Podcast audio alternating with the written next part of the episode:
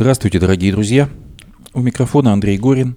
В эфире радио «Эхо Стокгольма», независимая радиостанция, вещающая на коротких волнах из шведской столицы. Мы были созданы в середине марта прошлого года по инициативе шведского интернет-провайдера Банхов вскоре после начала российской агрессии против независимой Украины.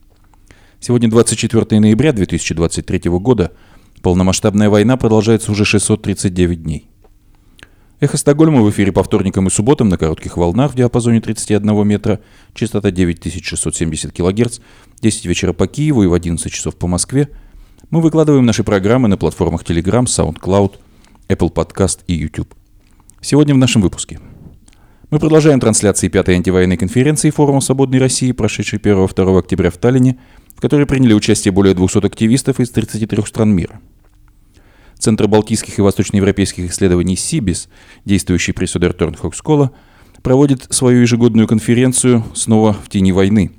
Происходящее явно влияет как на область исследований, так и на отдельных исследователей, и конференция этого года, проходящая вчера и сегодня, вращается вокруг этой реальности. Финляндия закрывает все, кроме одного пункта пропуска на границе с Россией.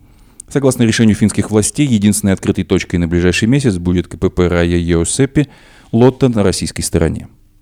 НАТО призывает упростить логистику для войск в Европе и создать своего рода военный шенген, предупреждая, что препятствия передвижению войск по Европе могут привести к серьезным задержкам в случае начала конфликта с Россией. Британская разведка считает вероятным, что от украинских ударов с большого расстояния 10 и 19 ноября погибли десятки российских военных.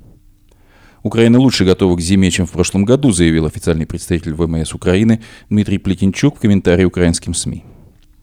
В секторе Газа начинается четырехдневное перемирие. Пауза в боевых действиях между Израилем и Хамас в секторе Газа вступает сегодня в силу. Израильские военные предупреждают жителей Газа, что война еще не закончена.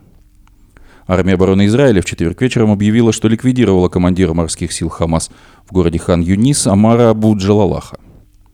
Задержан Махамад Абу Салми, директор больницы Ашифа в городе Газа, под руководством которого больница использовалась в качестве командного центра Хамас – Немецкая полиция провела новые массированные рейды на объектах, связанных с исламистами. В начале этого месяца в Германии был введен официальный запрет на любую деятельность Хамас или ее поддержку. Хроника репрессий в России.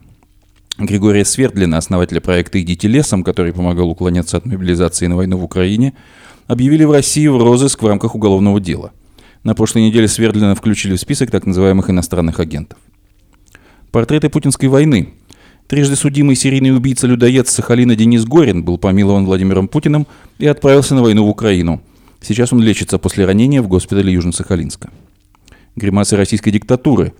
Глава марионеточной путинской партии «Справедливая Россия» Сергей Миронов и его пятая жена Инна Варламова удочерили вывезенную из Украины девочку, что может быть квалифицировано как военное преступление и геноцид, Международным уголовным судом. Исторический календарь. Ровно 20 лет назад, 23 ноября 2003 года, после массовых протестов, президент Грузии Эдуард Шеварнадзе ушел в отставку и началась революция РОС, первая на постсоветском пространстве мирная революция, в рекордные сроки изменившая Грузию. «Эхо Стокгольма» продолжает подкаст о культурной жизни шведской столицы, об актуальных событиях и постоянно действующих местах. Вы услышите в эфире Ольгу Гетман и Павла Блинова с рассказом о «Драматен» Королевском драматическом театре в Стокгольме. Сегодня мы предложим вашему вниманию продолжение трансляции панели пятой антивоенной конференции Форума Свободной России, состоявшейся в Таллине 1-2 октября. В последующих эфирах мы продолжим трансляцию.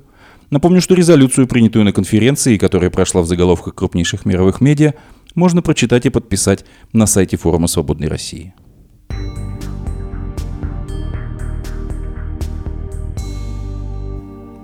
Ежегодная конференция СИБИС 2023 «Война и ее последствия», 23-24 ноября Центр балтийских и восточноевропейских исследований СИБИС, действующий при Университете Södertörn Högskola, организует свою ежегодную конференцию, которая снова проходит в тени войны.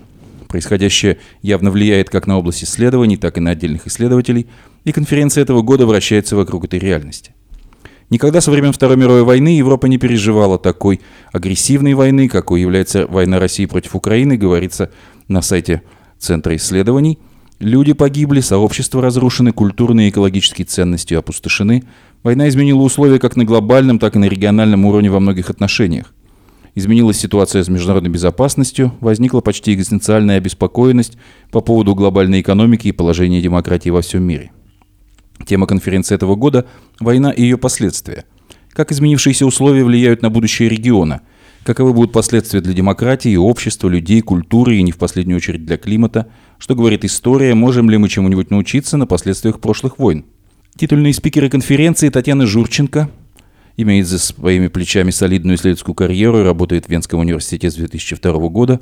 В своем выступлении она обсуждает, как российское вторжение повлияло на украинское общество, когда были разрушены семьи, и миллионы людей покинули страну, из-за чего наблюдается возникновение сильной политизированной диаспоры.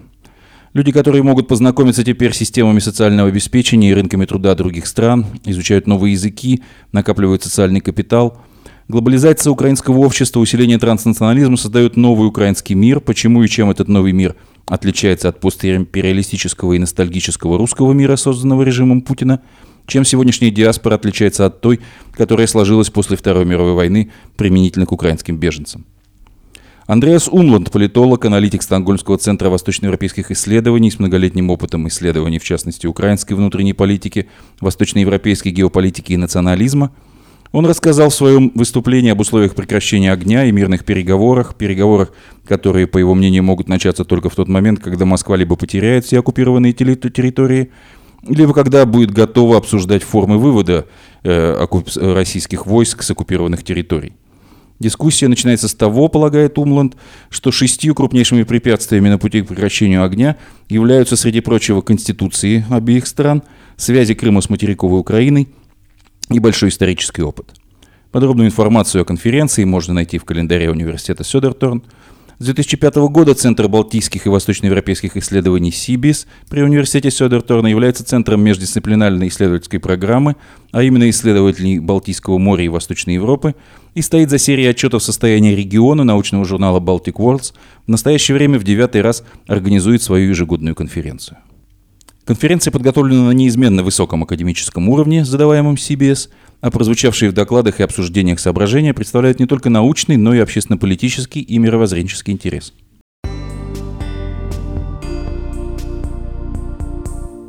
Финляндия закрывает почти все контрольно-пропускные пункты на границе с Россией. Премьер-министр Финляндии Петери Орпо в среду заявил, что страна закроет все пограничные пункты на границе с Россией кроме самого северного, в связи с резким увеличением числа мигрантов, которые пытаются пересечь финскую границу без соответствующих документов. Правительство приняло решение о закрытии пограничных пунктов, только КПП Рая Йосепи останется открытым, заявил Орпу. Пограничные переходы будут закрыты с полуночи пятницы до 23 февраля.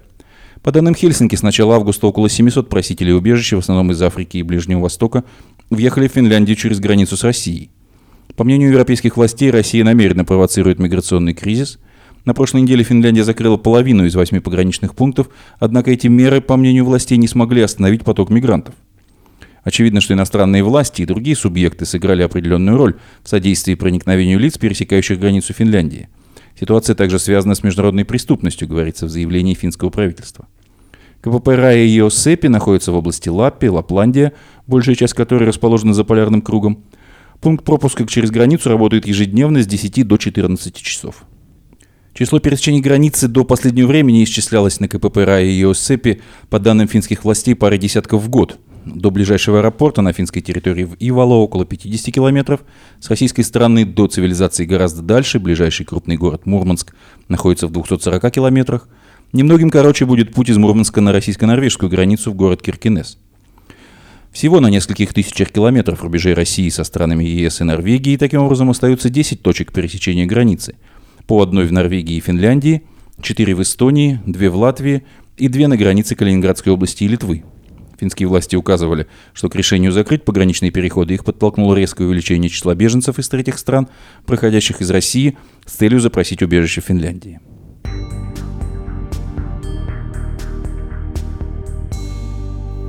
НАТО призывает упростить логистику для войск в Европе и создать своего рода военный Шенген – в НАТО предупреждают, что чрезмерная бюрократическая волокита препятствует передвижению войск по Европе, и эта проблема может привести к серьезным задержкам в случае начала конфликта с Россией, пишет Reuters. То, что мы не сделаем в мирное время, не будет готово в случае кризиса и войны, сказал агентству глава Объединенного командования поддержки и обеспечения НАТО Александр Солфранк, созданное в 2018 году Объединенное командование поддержки и обеспечения НАТО начало свою работу в Германии в 2021 году – его задачи заключаются в частности в координации быстрого перемещения войск по континенту. Альянс должен оперативно перебрасывать войска со своих баз в нужную точку на фронте, отметил Сольфранк, добавив, что для этого необходима подготовка. По его мнению, нужен своего рода военный шенген, зона свободного прохода военной техники. Мы должны быть на шаг впереди. Мы должны подготовить театр действий задолго до того, как может быть применена статья 5 Устава НАТО о коллективной обороне, заявил он. У нас избыток правил, но единственное, чего нам не хватает, это времени, предупредил также адмирал Роб Бауэр, глава военного комитета НАТО.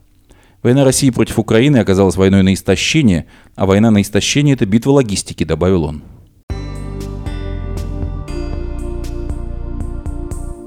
Британская разведка считает вероятным, что от украинских ударов с большого расстояния 10 и 19 ноября погибли десятки российских военных. В своем очередном еженедельном обзоре военная разведка Великобритании обсуждает дальнобойные возможности воюющих сторон. Российские силы в Украине продолжают нести массовые потери в результате украинских высокоточных ударов большой дальности по позициям, находящимся далеко за линией фронта.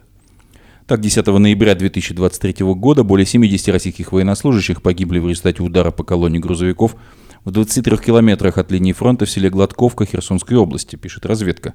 Употребляя слово «вероятно» в строго, строго терминологическом смысле, аналитики оценивают вероятность истинности этого утверждения от 55 до 75%. Еще десятки военных, вероятно, погибли 19 ноября в результате удара по деревне Кумачева, расположенной на 60 километрах вглубь контролируемой Россией территории в Донецкой области. В момент удара вооруженных сил Украины они находились на массовом мероприятии, церемонии награждения или концерте.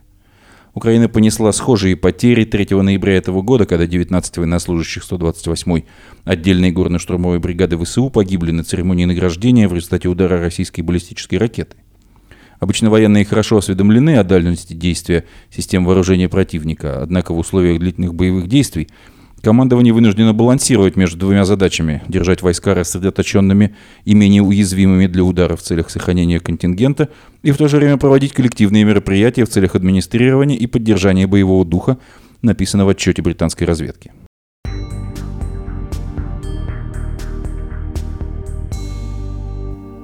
Украина лучше готова к зиме, чем в прошлом году, Официальный представитель ВМС Украины Дмитрий Плетенчук заявил в комментарии украинским СМИ, что эта зима будет легче для Украины, чем прошлая.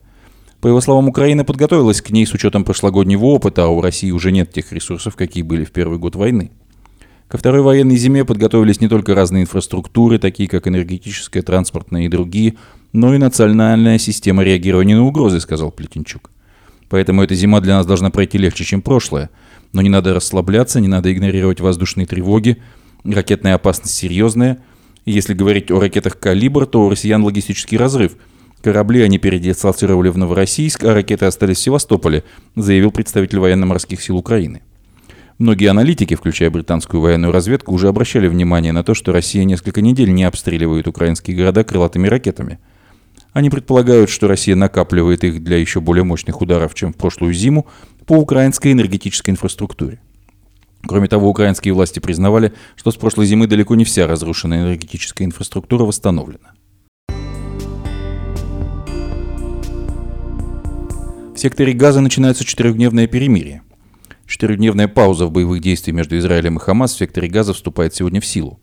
В течение дня боевики должны освободить первых израильских заложников, ориентировочно это произошло в 16 часов по местному времени – Напомним, что сегодня в рамках соглашения ключевым посредником, в котором выступили власти Катара, а также Египет и США, должно произойти следующее. Боевики Хамас освободят 13 израильских заложников. Всего планируется освободить по меньшей мере 50 человек. Из израильских тюрем освободят 39 палестинских заключенных, женщин и несовершеннолетних, всего 150 человек. В сектор Газа через КПП Рафах на границе с Египтом начнет поступать больше гуманитарной помощи. Ежедневно планируется отправлять 130 тысяч литров дизельного топлива и 200 фур с гуманитарными грузами. Вся воздушная активность Израиля над сектором Газа, в том числе наблюдение с беспилотников, прекратится за 6 часов до начала освобождения заложников. Израильских заложников сначала перевезут в Египет, палестинских заключенных на западный берег, который контролирует палестинская администрация. Власти Израиля, по сообщениям СМИ, заявляли, что не освободят палестинцев, пока не увидят своих граждан. Израильские военные предупреждают жителей Газы, что война еще не закончена – Перед началом режима прекращения огня израильские военные разместили в соцсетях видеоролик, в котором предупредили жителей сектора Газа о том, что война еще не закончилась. Гуманитарная паза носит временный характер, сказал на арабском языке пресс-секретарь армии обороны Израиля Авичая Драи. Северная часть сектора Газа – это опасная зона боевых действий, и передвигаться на север запрещено. Для вашей безопасности вы должны оставаться в гуманитарной зоне на юге, добавил он в обращении к жителям Газы.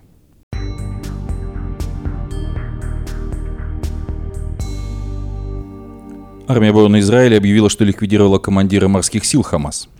В четверг вечером армия обороны Израиля объявила, что ликвидировала командира морских сил Хамас в городе Хан-Юис Амара Буджалалаха. В заявлении армии обороны Израиля говорится, что удар по Джалалаху, вместе с которым погиб еще один боевик из морских сил, нанесли израильские самолеты по наводке армейской и гражданской разведок. Израильская армия утверждает, что Амар Абу был причастен к организации нескольких террористических вылазок морем на израильскую территорию, которые, впрочем, были пресечены. К своему заявлению армия обороны Израиля приложила видео удара, на котором видно взрыв, снятый с воздуха ночью.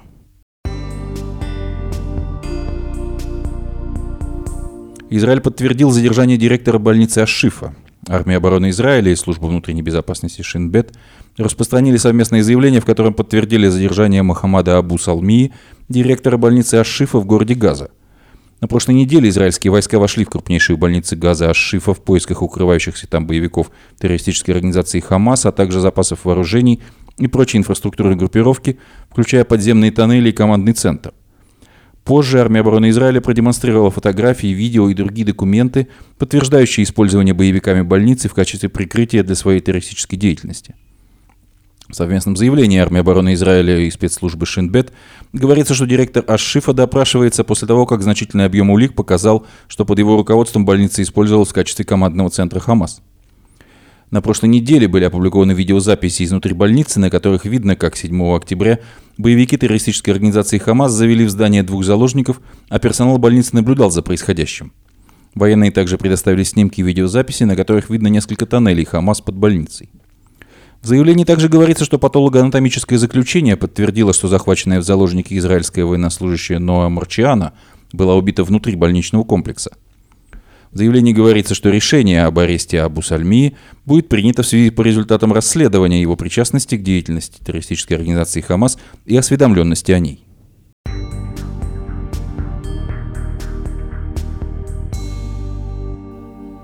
Немецкая полиция провела новые массированные рейды на объектах, связанных с исламистами. Сотни полицейских в Германии провели сегодня утром обыски в домах членов террористической организации Хамас и сторонников этой группировки – в начале этого месяца в Германии был введен официальный запрет на любую деятельность Хамас или ее поддержку.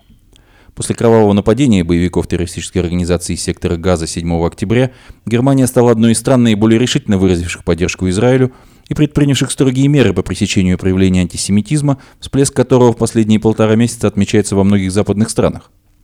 Рейды, которые прошли в основном в Берлине, были направлены на обеспечение соблюдения запрета и дальнейшее расследование деятельности террористической группировки, говорится в заявлении Министерства внутренних дел Германии. Только в Берлине более 300 сотрудников полиции провели рейды в семи местах, связанных с Хамас, с целью изъятия, изъятия улик и имущества. По оценкам службы внутренней разведки Германии, в стране насчитывается около 450 членов террористической организации «Хамас», их деятельность включает в себя распространение пропаганды и сбор средств для укрепления организации за рубежом. Мы продолжаем последовательные действия против радикальных исламистов, заявила министр внутренних дел Германии Нэнси Фезер. 16 ноября германская полиция уже проводила масштабные рейды в исламских центрах по всей стране, Тогда обыски прошли в семи федеральных землях на 54 объектах, связанных с исламским центром в Гамбурге, и ставили своей целью сбор доказательств того, что этот центр и еще пять связанных с ним групп поддерживают деятельность группировки Хизбалла. Мы не выпускаем исламистскую сцену из поля зрения. В то время, когда множество евреев чувствуют себя в особой опасности, Германия не потерпит ни исламской пропаганды, ни антисемитских подстрекательств, враждебных Израилю, сказала Фезер.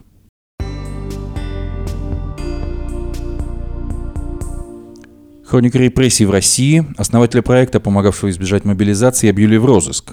МВД России объявила федеральный розыск основателя проекта «Идите лесом», который помогал уклоняться от мобилизации на войну в Украине. На прошлой неделе Минюст включил Григория Свердлина в список так называемых иностранных агентов. Карточка на Свердлина размещена в розыскной базе. В этой базе не уточняется, по какой уголовной статье человека разыскивают. Основатель «Идите лесом» в разговоре с корреспондентом «Медиазоны» сказал, что ничего об этом не знает и покинул Россию в марте прошлого года – Проект Свердлина появился осенью прошлого года, когда российский президент Путин объявил так называемую частичную мобилизацию, под которую попали, согласно заявлению самого Путина, более 300 тысяч человек. телеграм-бот организации, это, в котором волонтеры советуют безопасные маршруты для выезда из страны, места, где можно спрятаться от повестки в России помогают с деньгами на билет. До начала войны Свердлин был директором фонда помощи бездомным «Ночлежка».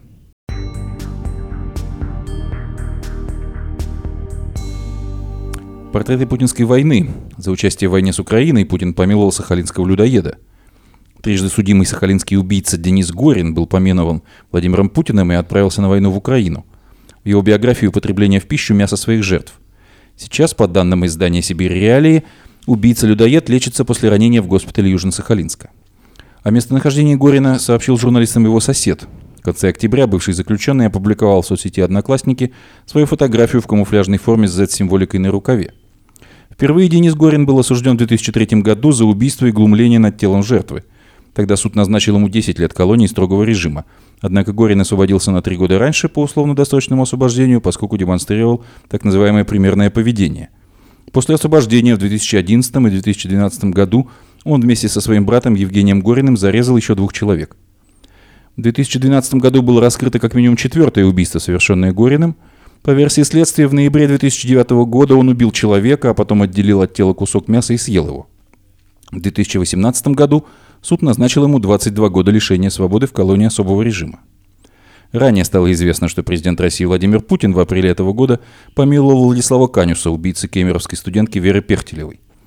Также на этой неделе стало известно, что за участие в войне в Украине получил помилование 33-летний Николай Алгалбяк, который в 2010 году был приговорен к 20 годам колонии за ритуальное убийство подростков.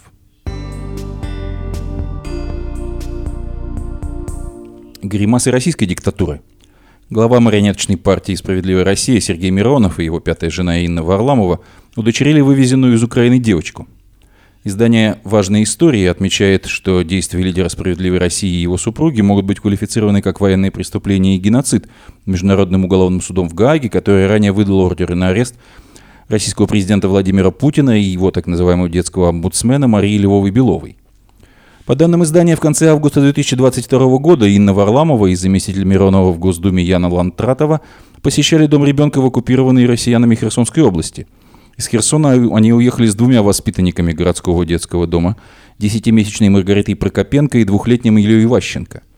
В декабре прошлого года Миронов и его супруга удочерили Маргариту, сменив ей имя на Марину Миронову, пишут важные истории. Как отмечает издание, биологическая мать девочки лишена родительских прав, а отец умер, но есть и другие родственники. О судьбе Ильи Ващенко после того, как его перевезли в Россию, изданию ничего не известно. Важные истории пишут, что в сентябре 2023 года он получил новое свидетельство о рождении.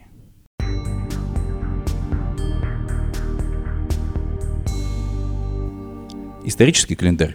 Ровно 20 лет назад, 23 ноября 2003 года, после массовых протестов, ушел в отставку президент Грузии Эдуард Шеварнадзе и началась революция РОС, первая на постсоветском пространстве мирная революция в рекордные сроки, изменившая Грузию.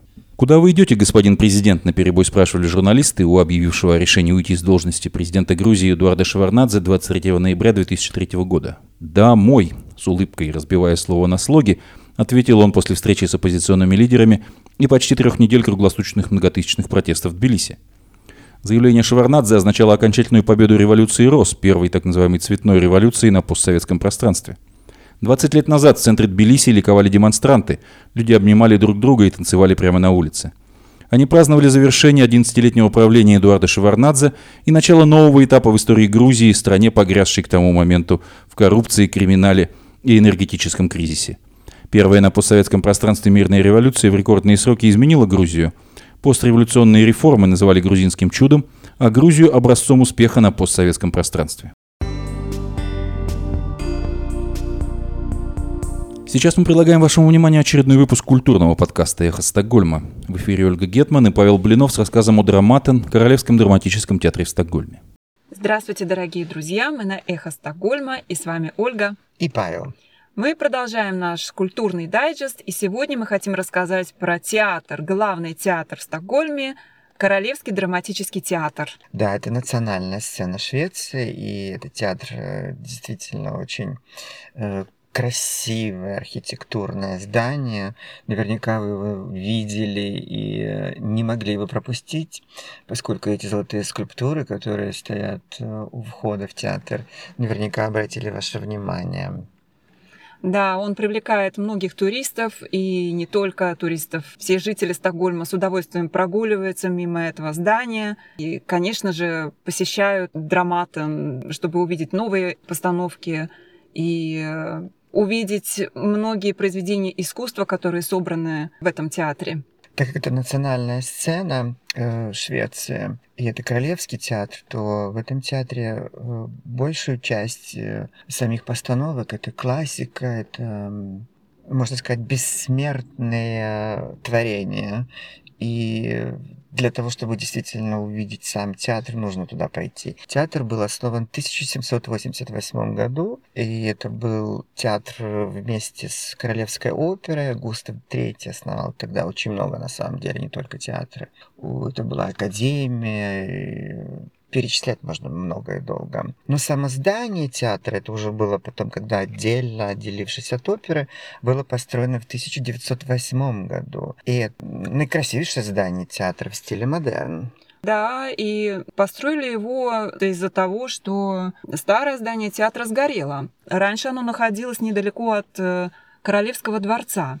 И тогда труппа состояла из э, приглашенных актеров, в основном Франции. А когда театр основали как отдельный элемент, то собрали труппу уже из э, шведских актеров. Этот театр э, еще представляет и школу драматического театра, и многие знают целую плеяду знаменитых актеров, которые представляли этот театр, эту сцену. Также Ингвар Бергман, знаменитый режиссер, который был главным режиссером одно время в театре, и Макс фон Сюдов, Крета Гарбо, много-много других. Бергман тоже. Ингрид Бергман, да, и много современных популярных актеров, которые проявили себя также и в Голливуде. И этот театр, конечно же, играет большую роль в культурной жизни Швеции. Есть еще одно примечательное место. Наверняка вы видели, там стоит статуя э, женщины. И эта женщина это э, скульптура знаменитой актрисы Маргареты Круг. Это как раз на том месте она всегда стояла курила э, во время антрактов или промежутков между репетициями. И ее так все любили, и сами работники театра, ее коллеги, и э, все люди, кто действительно ходил и видел ее в спектаклях, она была настолько теплая и добрая, что и скульптуру сделали тоже теплой. И многие подходят и просто трогают ее. на самом деле особенно теплая. Зимой. Да, особенно зимой. И она на самом деле теплая. Это температура человеческого тела 37 градусов. В Драматоне тоже были свои э, и взлеты, и падения. Был период, когда э, на самом деле уже люди почти перестали ходить. Это было очень консервативно, и он был сам по себе Драматон с каким-то таким уже налетом пыли, уже было все неинтересно, поскольку выросло новое поколение, и требовались какие-то уже новые рассмотрения, скажем так, старых спектаклей, или это должно было быть что-то новое, чтобы людям было интересно.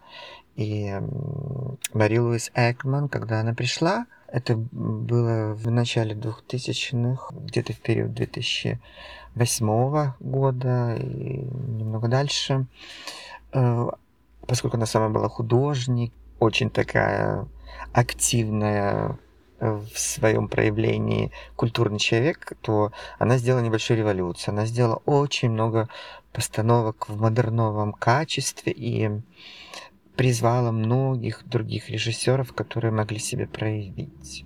Тем самым дала драматону новую жизнь. Кстати, период Экман вспоминают многие как э, один из лучших периодов э, для этого театра. Трудно сказать, что сейчас э, какой-то худший период по сравнению с периодом Экман, но все-таки что-то новое там тоже происходит. Допустим, создали хор э, Ромео и Джули.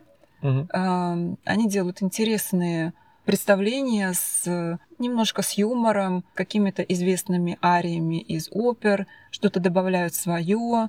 Очень это всегда костюмированно происходит. Это, кстати, часто они устраивают в мраморном зале. Угу. И там, как всегда, очень светло, и очень просторно. Ну, вот это тоже, наверное, украшает театр. Там на самом деле э, есть всегда что-то посмотреть, поскольку сам по себе театр, он является еще э, выставкой. Там часто э, можно увидеть какие-то картины художников или какие-нибудь инсталляции. Во время фестиваля Ингмара Бергмана приезжают со всего мира разные творцы и большое количество всевозможных постановок.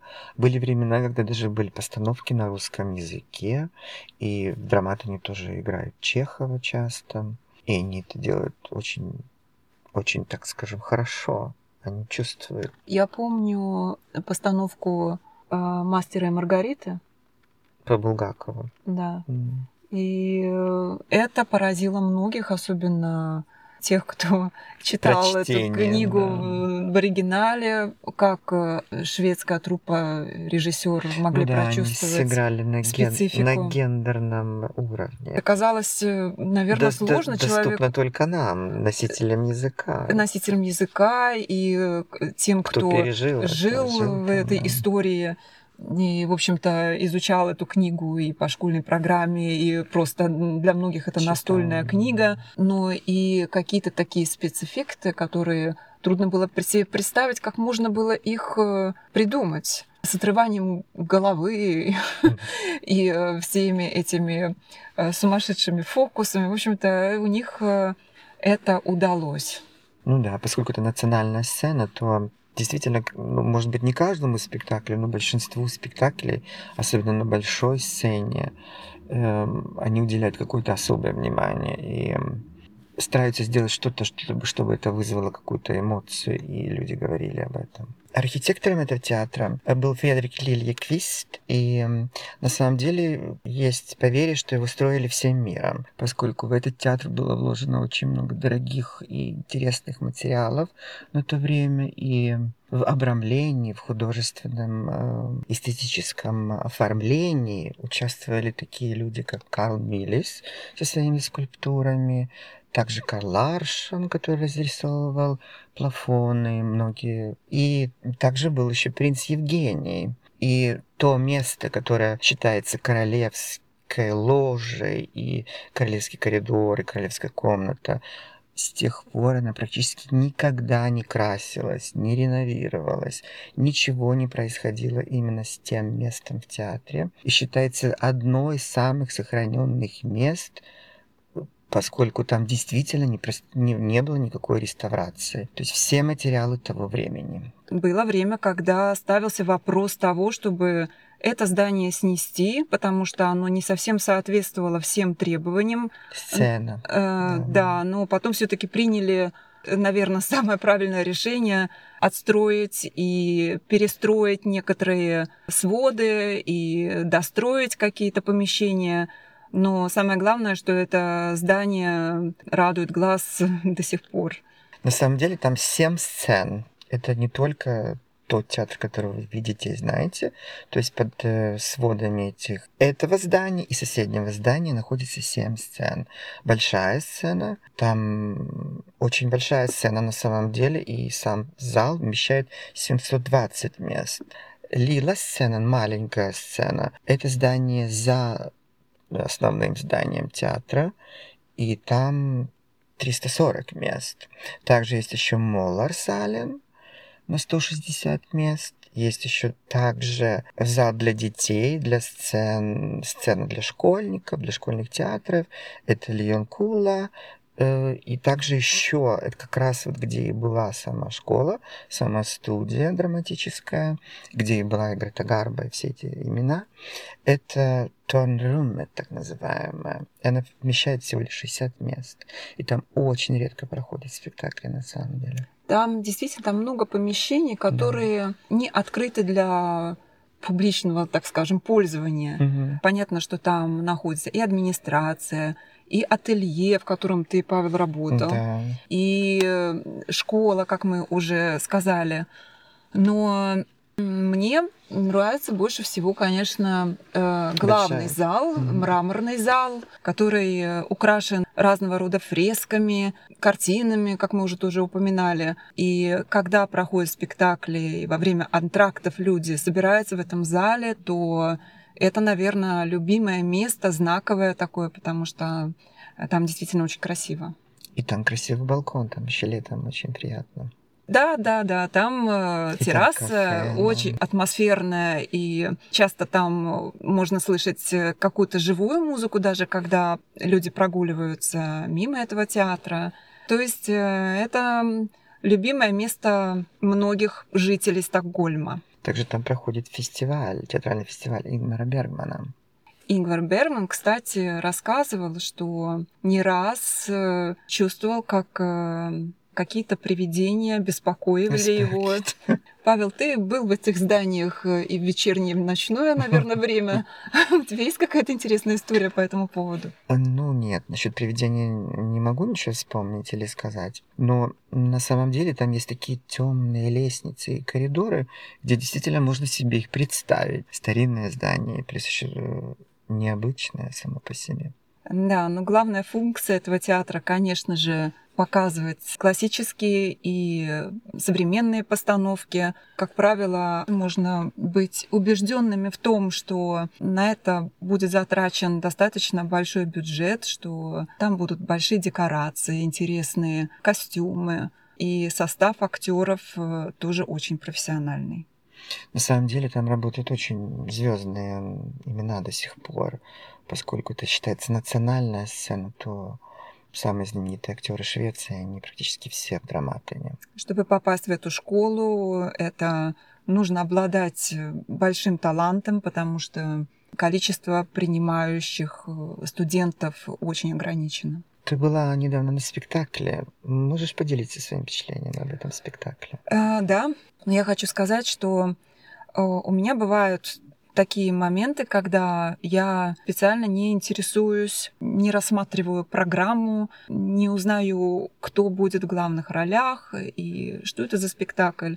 А, Меня привлекает зачастую название, и я хочу или удивиться, или порадовать себя. То есть я устраиваю себе такого рода сюрприз. В этот раз было что-то похожее. Мне хотелось отвлечься, мне хотелось э, как-то не думать о всем том, что нас в последнее время окружает. И я пошла, можно сказать, на обум на спектакль, который называется «Dance Тура Скрив Букен». К сожалению, мне не удалось, а может быть, к счастью, отвлечься от э, повседневной жизни, потому что она преследовала меня даже там. То есть это произведение о том, как люди выживают в войне, как меняются их характеры. То есть это про искусство выживания. И потом я заинтересовалась этим произведением, потому что спектакль мне понравился, он меня потряс. Э, Спектакль основан на книге э, венгерской писательницы Аготы Кристоф, которая впоследствии переехала в Швейцарию, где она, в общем-то, и прожила всю свою жизнь. И ее, наверное, это самая известная книга «Толстая тетрадь», она в русском переводе. Она про историю близнецов, которые были детьми войны. На самом деле она написала целую трилогию про этих близнецов. И эта книга очень биографична, она рассказывает о ее послевоенном и военном детстве и всех трудностях, которые преследовали ее, ее брата и всех ее сверстников. Это настолько было созвучно со всем тем, что происходит э, сейчас у нас в мире. Наверное, не зря это произведение было выбрано, хотя эта книга очень популярна, она переведена на 30 языков, и э, многие театры делали эту постановку. Могла бы ты рассказать, э, что именно и через эту постановку ты почувствовал? Какие были именно твои эмоции, непосредственно не передавая э, саму, сам контекст спектакля? Но меня поразила вот эта вот демонстрация искусства выживания. В каждом персонаже был какой-то порог. И в связи с войной, в связи с этими обстоятельствами, все эти пороки были настолько визуально отображены, и шведским актерам удалось это показать очень демонстративно. То есть это даже не то, что это было визуально представлено, это, это чувствовалось. Через их эмоции это было передано. Да, это было даже страшно смотреть. Некоторые сцены были даже в чем-то отвратительны. Но это, наверное, нужно было делать, потому что это передавало весь ужас войны. Ну, на самом деле это ужас и есть, поскольку человек в любом случае будет отвратителен в своих поступках, поскольку война, какая бы она ни была, она кровавая, жуткая, ужасная, и человек не может повести себя правильно в каких-то ситуациях. Он просто выживает, и получается, что через такой любой поступок можно проявить себя иначе, не таким образом, как бы это было бы свойственно человеку.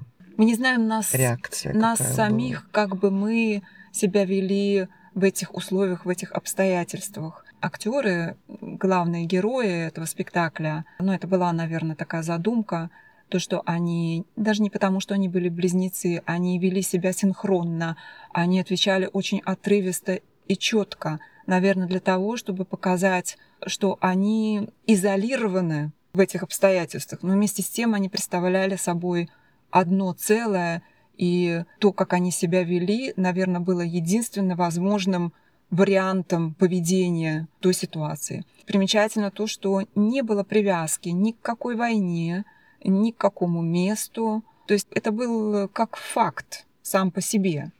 То есть то, что может произойти со всеми нами в любое время и В любом месте. да. Запомнилась мне еще фраза, диалог этих братьев. Почему толстая тетрадь? Они вели дневник своей жизни и записывали все свои умения, навыки, которые они приобретали с каждым днем этого ужаса.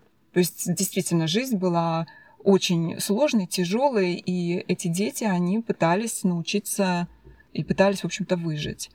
И когда их спросили, вам нравится убивать, они ответили, нам не нравится убивать, но мы хотим этому научиться. Это будет новое упражнение. Ты уже знаешь, какое самое опасное существо на Земле? Мы даже можем назвать имя. Ну, ты знаешь, кто самый опасный на Земле? Ну, расскажи. Может Ну, быть, я думаю иначе.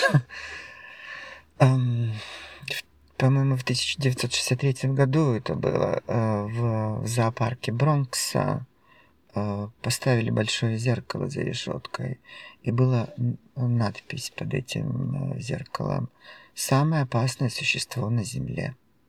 И каждый мог, проходящий, видеть себя. То Да. есть нет ничего опаснее человека на Земле, способен уничтожить все живое. Мы потребляем все. Но заметь, это было зеркало, то есть каждый из нас может стать Опасным. этим опасным и, возможно, самым опасным Да. человеком. Вот такие не совсем радостные мысли а, остаются у нас после просмотра и обсуждения этого спектакля. Но вместе с тем э, это актуально, это заставляет задуматься еще больше, подумать о нашей судьбе и о всем том, что происходит, и о всем том, что мы сами делаем. Ну и плюс, если, конечно, вернуть нас что-то более позитивное, как искусство может реально повлиять на человека, каким образом это может действительно вызвать любую эмоцию, радость, слезы, смех, восторг. Поэтому хорошо ходить иногда в театры, читать книги. Мы, я думаю, еще не раз вернемся к теме Королевского драматического театра и сможем рассказать о новых интересных постановках. А на сегодня мы прощаемся с вами. Спасибо, что вы были с нами. С вами были Ольга и Павел на радио Эхо Стокгольма. Всего доброго. До свидания. До свидания.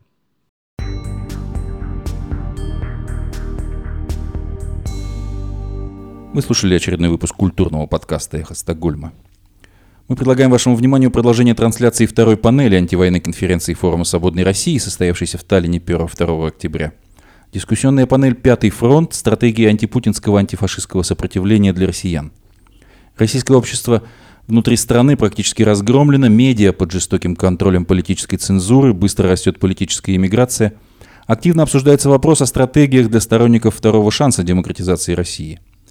Панель эта посвящена вопросу там- о том, что можно сделать сегодня, чтобы этот второй шанс стал реальностью. В панели приняли участие Евгения Чирикова, координатор портала activatica.org, Иван Преображенский, кандидат политических наук, соучредитель Пражского антивоенного комитета, Сергей Давидис, руководитель проекта «Поддержка заключенных Мемориал», Иван Тютрин, политик, сооснователь форума «Свободной России», Геннадий Гудков, политик, депутат Государственной Думы России в 2001-2012 годах, Наталья Пелевина, политический деятель, координатор проекта «Переходное правосудие для России». Модератор панели Даниил Константинов, политик, бывший политзаключенный, руководитель проекта Форума Свободной России. Напомню, что резолюцию, принятую на конференции, и которая прошла в заголовках крупнейших мировых СМИ, можно прочитать и подписать на сайте Форума Свободной России. Добрый день. Приветствую всех присутствующих. Меня зовут Даниил Константинов. Мы начинаем нашу дискуссионную панель под названием а, «Пятый фронт. Стратегии антипутинского, антифашистского сопротивления». И прежде чем начать мой разговор со спикерами, которых я сейчас, вам сейчас представлю, я бы хотел дать свою оценку текущему политическому моменту, но начну я все-таки с представления наших гостей. Начну с дам.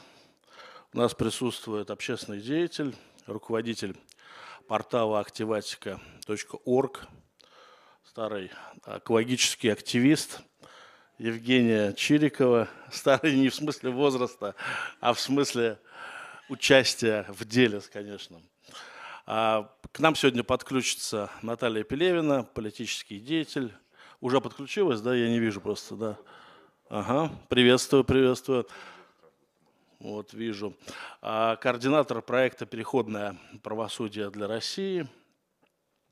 С нами неизменно Иван Тютрин, основатель форума «Свободной России». А также в дискуссии участвует политолог, кандидат политологических наук и соучредитель Пражского антифашистского комитета, антивоенного комитета, да.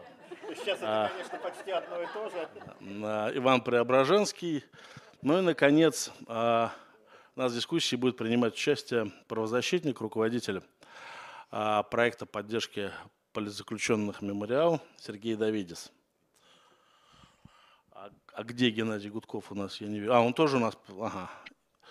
И Геннадий Владимирович уже к нам подключился сегодня, политик, в прошлом депутат Государственной Думы. Ну, что я хочу сказать, дорогие друзья, я прежде всего хотел бы немножко дать вводную часть о текущем моменте, почему такая дискуссия потребовалась. В России, на мой взгляд, установлен уже тоталитарный режим. Кто-то его называет фашистским, кто-то с этой дефиницией спорит. Люди правых взглядов часто называют его неосоветским. Я сейчас не хочу вдаваться в дискуссии об идеологическом содержании этого режима, но ясно, что он имеет очевидные тоталитарные черты. Он полностью подчинил себе общество. Оппозиция внутри страны практически разгромлена. Независимые СМИ закрыты или выдавлены за границу. А частный сектор тоже подавляется. Независимых НКО внутри страны почти не осталось. В общем, мы, на мой взгляд, имеем дело с типичной тоталитарной диктатурой, но только такого нового типа. И теперь эта диктатура уже второй год ведет еще и агрессивную захватническую войну в Украине. Что остается делать нам, гражданам России, как себя вести, можем ли мы сопротивляться этому режиму? И если можем, то как? Существуют ли какие-то коллективные стратегии этого сопротивления? Есть ли какие-то личные стратегии для каждого из нас? Уместно ли принимать участие в выборах и других имитационных процедурах этого режима? Возможно ли силовое сопротивление? Все эти сегодня вопросы мы и обсудим. И начать я хочу, опять-таки, с наших дам – с Евгенией Чириковой, потому что многие годы, пока мы проводили наши форумы, а, Женя была таким светлым, оптимистичным огоньком наших дискуссий, всегда неизменно поддерживая в нас оптимизм и заявляя, что не все так плохо, потому что на самом-то деле в России растет гражданское общество, огромное количество низовых инициатив появляется в разных регионах страны, растут так называемые grassroots движения. Я от тебя узнал этот термин, я его постоянно слышал и узнал от тебя. Grassroots движения. И э, дескать, это хорошо, это значит, что в перспективе это приведет к их росту, укреплению, к формированию полноценного гражданского общества, которое в конце концов сможет себя отстоять. Я правильно понимаю твою концепцию? Все верно, Данил. Ну и что теперь, Жень? Как насчет э, grassroots движений? Данил, большое спасибо за этот вопрос. Он позволяет как следует на него ответить. Но прежде всего это действительно такой тренд был. Он, э, по моим вот э, ощущениям, начался 17 лет назад, когда действительно у нас просто взрывообразно в разных совершенно частях России начали вдруг появляться люди, которые говорили власти нет и отстаивали свои права. Ну, в том числе экологические, но не только, всякие разные другие. И активатик там много лет, она давала голос активистам, продолжает это делать. Так что э, от Москвы до самых до окраин были вот эти очаги сопротивления. И э, когда э, Владимир Владимирович накрыл все вот эти вот grassroots, это в переводе с английского корни травы такой большой бетонной плитой, то вот как неудивительно, но не все они были растоптаны. Конечно, ну, э, чего там скрывать? Большая часть людей, она не ожидала военного вторжения в Украину, и она была не готова. И они э, были вынуждены, эти люди, просто выживать. Кто-то просто был вынужден спасать свои жизни, потому что против них фабриковались уголовные дела, и они должны были заниматься ну, своей, своим выживанием и выживанием своих близких. Но, э, и вот здесь вот такая, ты ребята, как же много сделали российские грассрутс-активисты для помощи Украине, украинским беженцам. И как много они продолжают делать. Это тысячи людей. И, кстати говоря, очень благодарна форуму, потому что на одном из этих форумов у нас была замечательная э, панель, я ее, была ее ведущим, и мы давали голоса вот этим самым группам антивоенных активистов, которые изо всех сил помогали э, украинцам и украинским беженцам. Помощь была самая разная. А, когда началась вот эта вот чудовищная история с тем, что оккупировали путинские войска украинские территории, и украинцев под дулом автомата отправляли сначала в фильтрационные лагеря, а потом вот с нулевыми совершенно правами. После фильтрации, унижений они оказывались на территории страны-агрессора, то именно благодаря вот этой сети, вот этим grassroots-активистам, которые действовали как внутри страны, так и за ее пределами, удалось вывести тысячи украинских беженцев, спасти им жизнь, организовать им лечение, нормальную легализацию. Причем очень часто этим занимались российские активисты, у которых у самих вот с легализацией было ну вообще никак. То есть у них были большие проблемы с собственной жизнью, но они приняли для себя важнейшее решение помогать Украине. И почему? А потому что сейчас Украина для нас это самый главный ключевой партнер.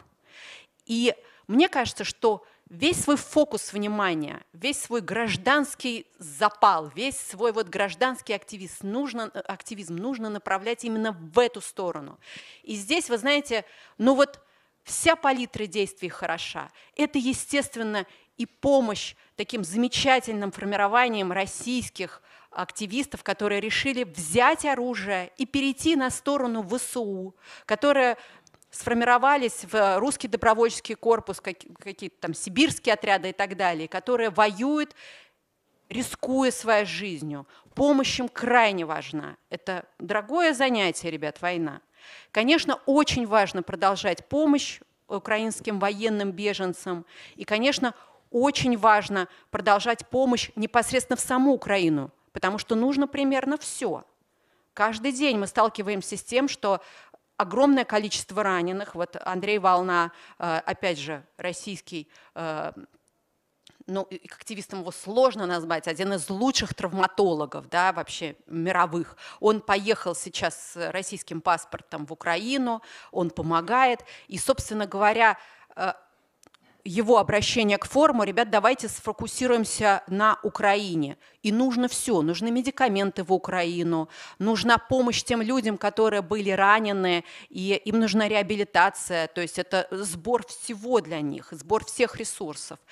И расслабляться нам рано. И вот что я хочу сказать, что для того, чтобы э, нам, как гражданским активистам, быть готовым к окну возможностей в нашей собственной стране, потому что путинский режим, он кончится когда-нибудь, все когда-нибудь плохое кончается, начинается хорошее. Вот для того, чтобы нам не растерять вот эти вот мускулы самоорганизации, нам нужно сейчас объединяться и продолжать то, что мы делаем, но получше, продолжать помогать Украине. Неумолимо Евгения в своем оптимизме, она продолжает верить в успех. У меня вопрос э, к Наталье Пелевиной. А, Наталья, вы слышите меня?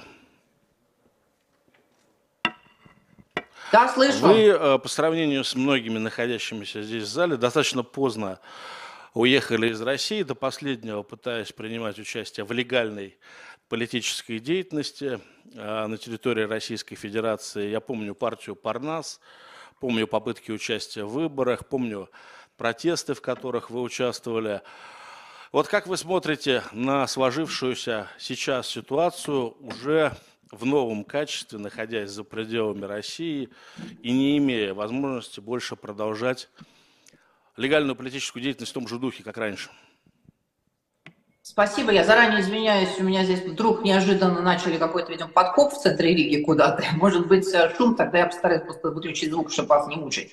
А, ну, действительно, я уехала после того, как началась война. Я сначала вышла с украинским флагом на место убийства Бориса Немцова в годовщину его убийства через три дня после начала войны.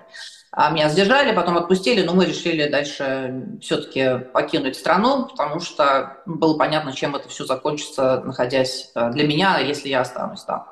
А меня уже вызвали суд, суд, суд, собственно, после этого выхода с украинским флагом. А, ну и все было ясно, что будет, что будет дальше. Я общаюсь, продолжаю общаться, ходя сейчас в Риге, с, с нашими активистами по стране. И, конечно, ситуация тяжелейшая. А люди, при том, что они не потеряли свои убеждения, делать практически ничего невозможно. Э, и я, естественно, и не призываю, потому что ну, я не имею на это никакого морального права. А, любая активность, любой пульс, который власть нащупывает, она сразу бросается и уничтожает. Вот поэтому мы проговариваем, я в каком-то смысле даже просто стараюсь их просто поддерживать на плаву эмоционально. А, ну и, естественно, все-таки люди хотят видеть что-то в завтрашнем дне. Мы стараемся это что-то в завтрашнем дне нащупать. Но а, при том, что в России, конечно, активность а, практически невозможна. Вот Женя уже говорил о том, что возможно, и вот что делаю все-таки я. Если можно, пока здесь э, перерыв в каком-то там этом строительстве, скажу, что делаю я, находясь а, в, в Риге. А, я волонтерю в, в Центре помощи украинским беженцам. Я очень много работаю с украинцами. А, и в волонтере там параллельно вскрываются разные истории, трагические, тяжелейшие. Здесь очень много людей из Мариуполя, например, а, которые потеряли конечности, которым надо собирать деньги на биопротезы и так далее и тому подобное. То есть это, это, это нетривиальная задача. А многим кажется почему-то, что те, кто покинули Украину, беженцы из Украины, у них все типа все нормально, их там у них прекрасная ситуация в Европе, там полностью, значит, э, содержат, все для них делают. Не совсем так, не всегда так, будем так говорить. Поэтому вот э, куда я прикладываю лично свои усилия. И если говорить об общем вопросе, что мы можем делать сейчас, пусть даже не только с точки зрения совести, и чувство ответственности за происходящее в Украине. А я уверена, убеждена, что мы все ответственны, включая оппозицию, за то, что происходит. Пусть даже из чувства прагматизма. Но главное, что мы можем сейчас сделать, это помогать Украине любыми способами, то, как можем. Женя уже сейчас упомянула, какие, что нужно, а нужно много что. А, и на территории Украины, и для беженцев, которые покинули Украину, много что нужно, много что требуется, и много что мы можем сделать. А вот на предыдущей панели уважаемый господин Арестович говорил о том, что нужен новый образ русского для тех же украинцев, да и для Запада, да? Вот может быть, если мы приложим свои усилия правильно сейчас, в частности, в помощи украинцам, где-то забрежет вот этот новый, другой, не новый, другой, параллельный образ а, человека из России. Может быть. Вы слушали трансляцию панели антивоенной конференции Форума Свободной России. Наша сегодняшняя программа подошла к концу. Напомню, что «Эхо Стокгольма» в эфире по вторникам и субботам на коротких волнах в диапазоне 31 метра, частота 9670 кГц, 10 вечера по Киеву и в 11 часов по Москве. Мы выкладываем наши программы на платформах Telegram, SoundCloud, Apple Podcast и YouTube. Всего вам доброго. До новых встреч в эфире. С вами был Андрей Горин. До свидания.